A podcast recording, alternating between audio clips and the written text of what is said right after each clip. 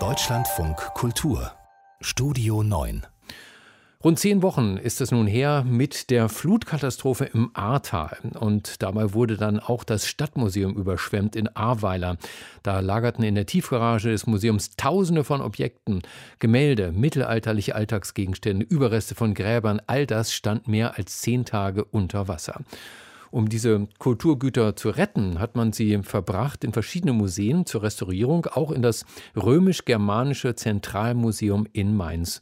Und dort hat sich Sabina Zollner für uns angeschaut, wie die Kultur vom Schlamm befreit wird. Also an dem Objekt ist jetzt die Klebung eben schon fest. Von daher können wir die Fixierung entfernen, also den Häkchen aus Messing. Und die sind mit Sekundenkleber im Temporär fixiert und das kann ich mit Aceton wieder ablösen. Vor Restauratorin Jasmin Hart liegt ein gläsernes, türkisfarbenes Gefäß, angestrahlt von einer großen Lampe. Daneben auf ihrem Schreibtisch Pinzetten, Skalpelle, ein Absauggerät. Das römische Glas wurde bei der Flut in Ahrweiler beschädigt und kam mit etwa 500 weiteren Objekten in das römisch-germanische Zentralmuseum nach Mainz. Die waren ja in Kisten verpackt, glücklicherweise. Das hat die Objekte sicherlich auch äh, vor dem Schlimmsten bewahrt. Und dann wurden sie zunächst grob gereinigt und getrocknet und auch im Wärmeschrank nochmal ähm, desinfiziert. Und jetzt ähm, muss man ein bisschen in die feineren Arbeiten dann einsteigen. In 90 Kisten kamen die Objekte Mitte August nach Mainz, fast zwei Wochen nach der Flut. Die Archäologin Christiane Nowak-Lips koordiniert das Projekt. Wir standen ja bei der Bergung die ganze Zeit im WhatsApp-Kontakt mit dem Bergungsteam und da hatten wir uns dann bereit erklärt, eben archäologisches Material zu übernehmen. Und es ist dann allerdings ein bisschen mehr geworden. Also es sind auch Objekte bei uns gelandet, die wir normalerweise nicht behandeln oder versorgen können, wie zum Beispiel Skelette. Die Gegenstände waren teilweise mit einer dicken Schlammschicht bedeckt oder standen unter Wasser.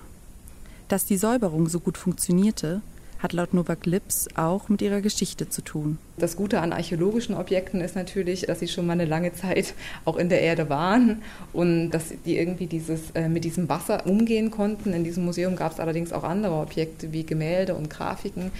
Da war es etwas schwieriger, da ist auch ein bisschen was verloren gegangen, aber selbst da konnte vieles gerettet werden. Die Objekte, die von Novak Lips und ihren Kollegen derzeit restauriert werden, sind teilweise Millionen Jahre alt. Das Material, was wir bekommen haben, geht tatsächlich von paläontologischer Zeit bis in das frühe Mittelalter, in fränkische Zeit und besteht eben aus Keramik, aus Steinobjekten, aus einigen Eisenobjekten, aus Glas.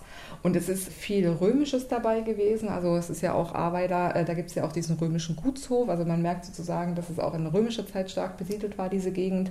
Das, das spiegelt sich natürlich dann alles in diesen Objekten auch wieder. Während die meisten noch nebenan im Museum für Schifffahrt trocknen, kümmert sich Restauratorin Jasmin Hart in der Werkstatt um jene Objekte, die in der Flut besonders stark beschädigt worden sind.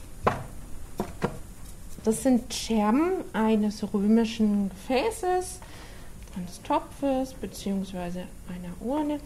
Und ja, die Scherben sind durch die äh, Flut auseinandergegangen. Also die Klebungen haben sich gelöst, sind instabil geworden. Und ja, jetzt müssen die Scherben gereinigt werden.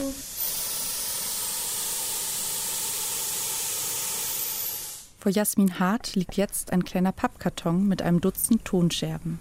Ein Topf lässt sich auf den ersten Blick nicht erkennen. Mit einem kleinen Pinsel versucht sie, den alten Klebstoff von den Scherben zu lösen. Man kann es also jetzt nicht einfach so wieder zusammensetzen, weil dann stören natürlich hier die alten Klebstoffreste. Das passt dann einfach nicht mehr so genau. Deshalb dauert das Ganze auch schon mal zwei Tage. 15 Exponate hat ihr Team bisher restauriert. Bei 90 Kisten zwei bis drei Monate Arbeit.